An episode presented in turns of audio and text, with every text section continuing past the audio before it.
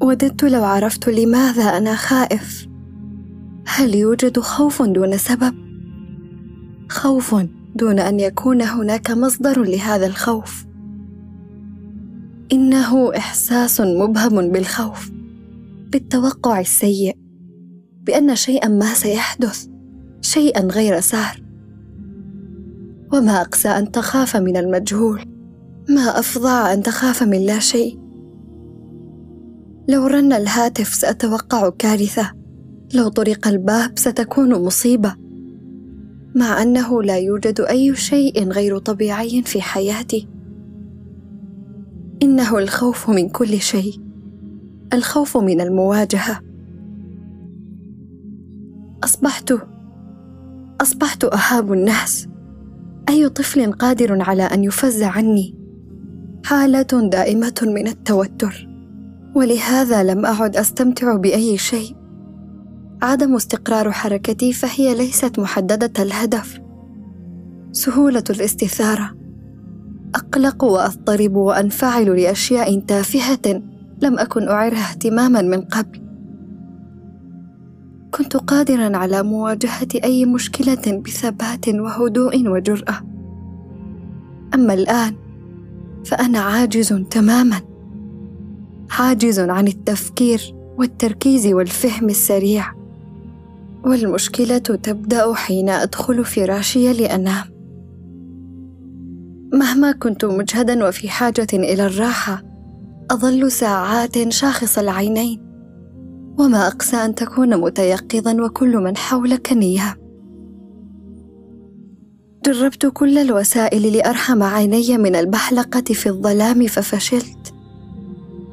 وتنتابني الهواجس والمخاوف والكوابيس. المشكلة أيضا أنه مع خوفي وتوتري تتحرك أمعائي واحيانا تتحرك مثانتي. لم أعهد مثل هذه الاضطرابات من قبل.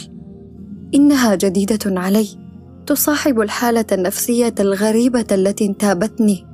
حتى أصبح عاجزا عن التنفس. أعجب كيف كنت أتنفس من قبل بشكل طبيعي؟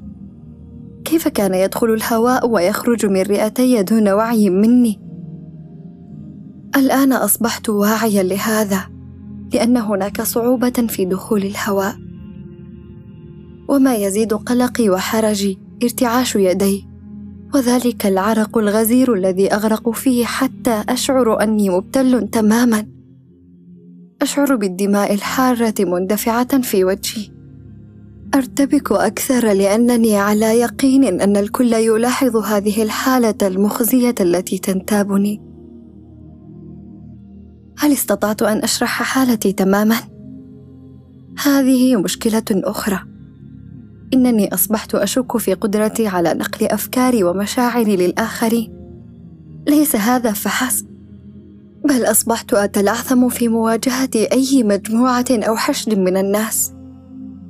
أصبحت الحياة غير محتملة. لماذا أعاني هكذا وبدون سبب؟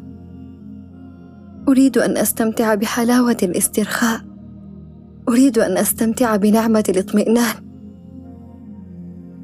أريد أن أكون مثل هذا العامل البسيط الذي بمجرد أن بسط جسده على الأرض وأسند رأسه إلى ذراعه غط في نوم عميق. أعاني وحدي دون أن أبوح لأحد بما أشعر. وأنا لا أتوقع من أحد مساعدتي فهم معذورون. فلم يطرأ في حياتي ما يدعوهم للتعاطف معي. ولهذا فأنا أجاهد أن أخفي آلامي. واحيانا لا أستطيع التحكم في نفسي تماما. فانفجر ثائرا لأتفه الأسباب في عملي وفي بيتي وأحيانا في الشارع أيضا. والحظ الدهشة في أعين من يعرفونني. هذه أشياء جديدة علي. لم أكن هكذا منذ عام. ولكن الحقيقة أنني منذ أن وعيت الحياة وأنا سريع القلق. ولكن لأسباب وجيهة. قبل الامتحان حين الإقدام على مشروع أحيانا قبل السفر أو حين أتعرض لنقد شديد وموقف محرج. كانت تنتابني بعض الأعراض ولكن بصورة مخففة. كألا أنام ليلة أو ليلتين أو أشعر بالخوف والتشاؤم أو أصاب بنوبة إسهال أو تسرع نبضات قلبي. ثم يختفي كل شيء بزوال المؤثر.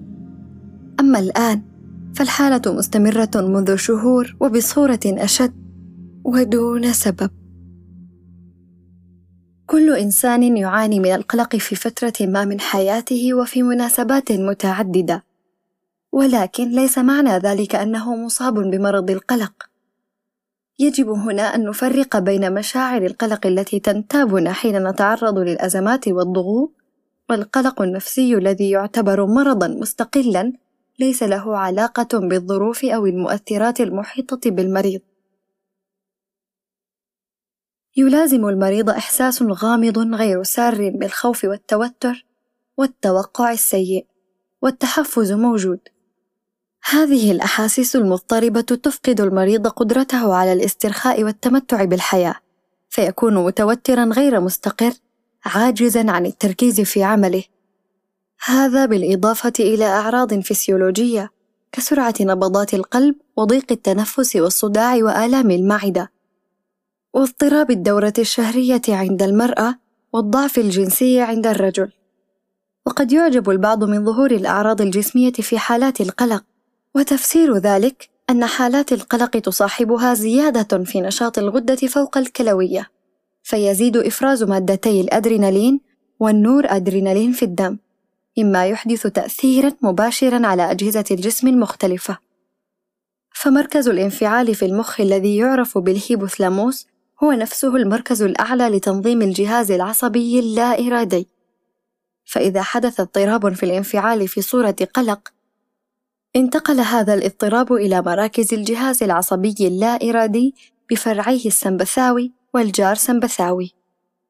اضطراب نشاط الجهاز السمبثاوي يؤدي إلى زيادة ضربات القلب وارتفاع ضغط الدم.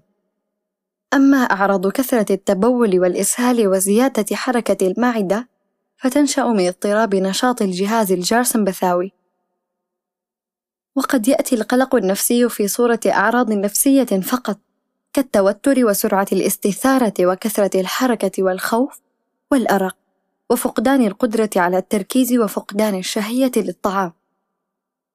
وأيضا أعراض القلق قد تصاحب الأمراض النفسية والعقلية كالوسواس القهري والاكتئاب والفصام. كما أن أعراض القلق قد تصاحب بعض الأمراض العضوية وأهمها أورام الغدة فوق الكلوية وزيادة إفراز الغدة الدرقية ونقص السكر في الدم ونقص بعض الفيتامينات لذا فإن الطبيب النفسي يجب أن يستبعد وجود أي علة عضوية قد تكون سببًا في حالة القلق. ومع استمرار حالة القلق النفسي لمدة طويلة، يصبح الإنسان معرضًا للإصابة بمرض عضوي كقرحة المعدة والربو الشعبي والذبحة الصدرية والسكر والقولون العصبي والصداع النصفي والكثير من الأمراض الجلدية. هذا هو الشكل المرضي للقلق. ولكن كما قلنا فإن القلق قد يحدث لأي إنسان يتعرض لأزمة أو مشكلة، وهو ظاهرة صحية وضرورية لحياة الإنسان، كالقلق الذي ينتابنا قبل الامتحانات أو حين نقبل على مشروع جديد، أي أن القلق يحفز الإنسان على العمل والاجتهاد والحذر، وهو أيضا المصدر والمحرك للإبداع الإنساني، ولكن إذا زاد القلق عن حده بحيث يصبح عائقًا عن العمل، فإنه في هذه الحالة يعتبر حالة مرضية تستوجب العلاج. هذا البودكاست تابع لمركز سعداء للاستشارات والدراسات النفسية